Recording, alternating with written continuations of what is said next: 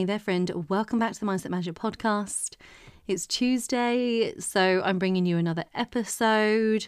I mean, it might not be Tuesday actually if you're not listening to this in real time, but um, regardless, I hope you're having a really good start to your week. And I'm excited to bring you another episode. And this one might be slightly more controversial because it's all around like AI and websites like Chat GPT.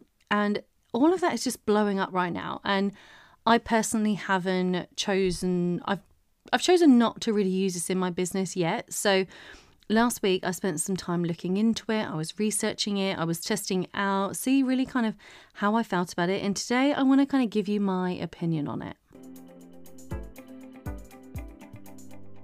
Hello, I'm your host, Stephanie Whitecross, and welcome to the Mindset Management Podcast.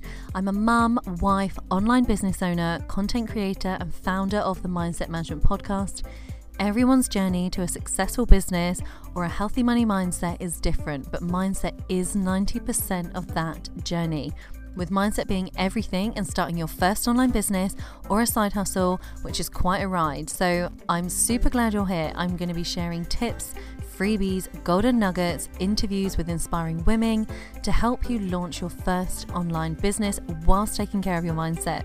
We're going to work together to help you achieve your version of freedom every single Tuesday. So, friend, without further ado, let's jump in. So, AI and chat GPT is basically everywhere right now. And so many business owners, students, bloggers, I feel like everyone and anyone is just using it. And I was really reluctant to look into it for a bit. And I don't really know why I was, but I kind of kept seeing it and how it can help your business and it can save time. And I'm definitely one for finding anything that saves more time so that I can focus on other areas of my business. So I decided to try out Chat GPT and I did the full blurb and asked what I wanted it to do. I actually done a little bit of research first to see what other people had put in so that I could really get the most out of it and just I have to say, I was completely and utterly blown away with how detailed and accurate it was. It really does like produce some incredible work. And I understand how people can use this in their business.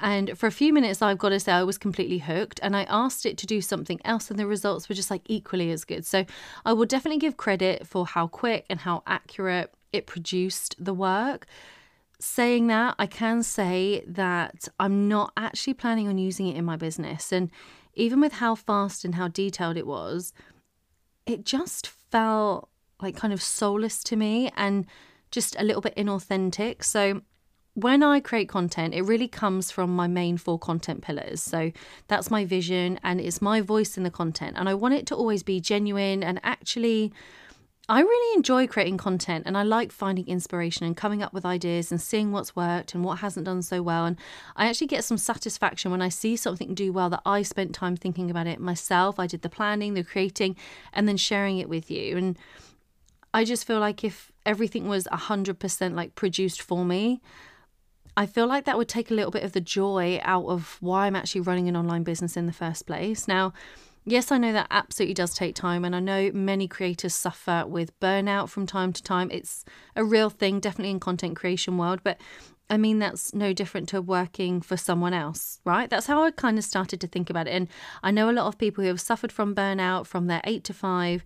Not that it's okay, of course. No one should suffer with burnout, no one should accept burnout, and no one wants it, but I personally still wouldn't even use it to avoid that because I would take signs of burnout that I need to rest and recharge rather than just find something else to replace that kind of creative element that I like and enjoy doing as part of my business.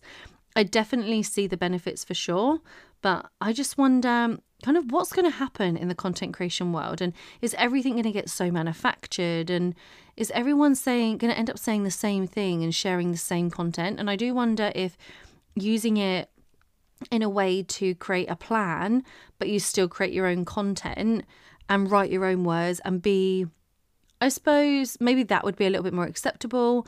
And then you can use that to help those who started, like maybe those who starting out in the beginning. But I really have to say that I don't think it's for me.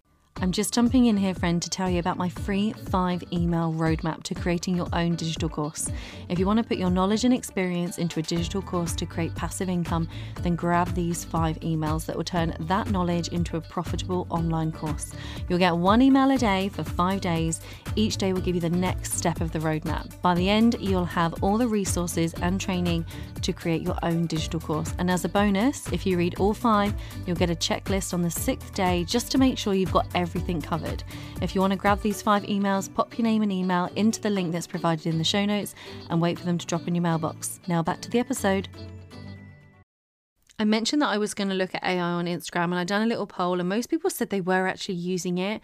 Uh, some for their business, others for like their schoolwork and helping them write an essay, which like just that plagiarism stuff and previously having worked in education for so long i definitely have issues with that but i because obviously that's cheating when it comes to your study and now this is going to be like i don't know how that's going to be monitored but obviously that's on a separate note so i'm starting to think that when i read a caption in a post i don't know if any of you feel like this but when i'm starting to read a caption in a post i'm starting to wonder is that actually coming from the creator or is that AI? And I want to trust what I'm reading.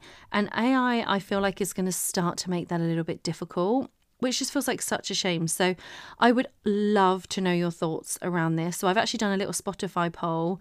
So if you're listening on Spotify, you can vote and let me know if you're using it or not. Maybe I'm a bit old school, but AI is something I am going to watch. I'm going to see how it continues to be used.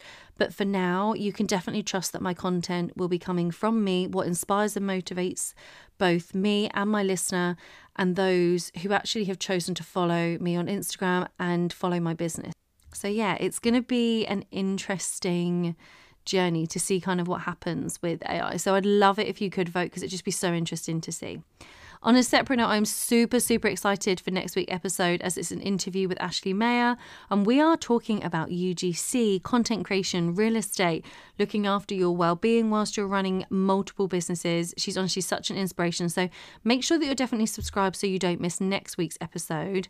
And I've got so many people booked for the show. I, I'm just so excited for all the guests to come on for the rest of the the rest of the year really. It's just going to be really good fun. So i hope you have a really great friend a great friend. I hope you have a really great day friend.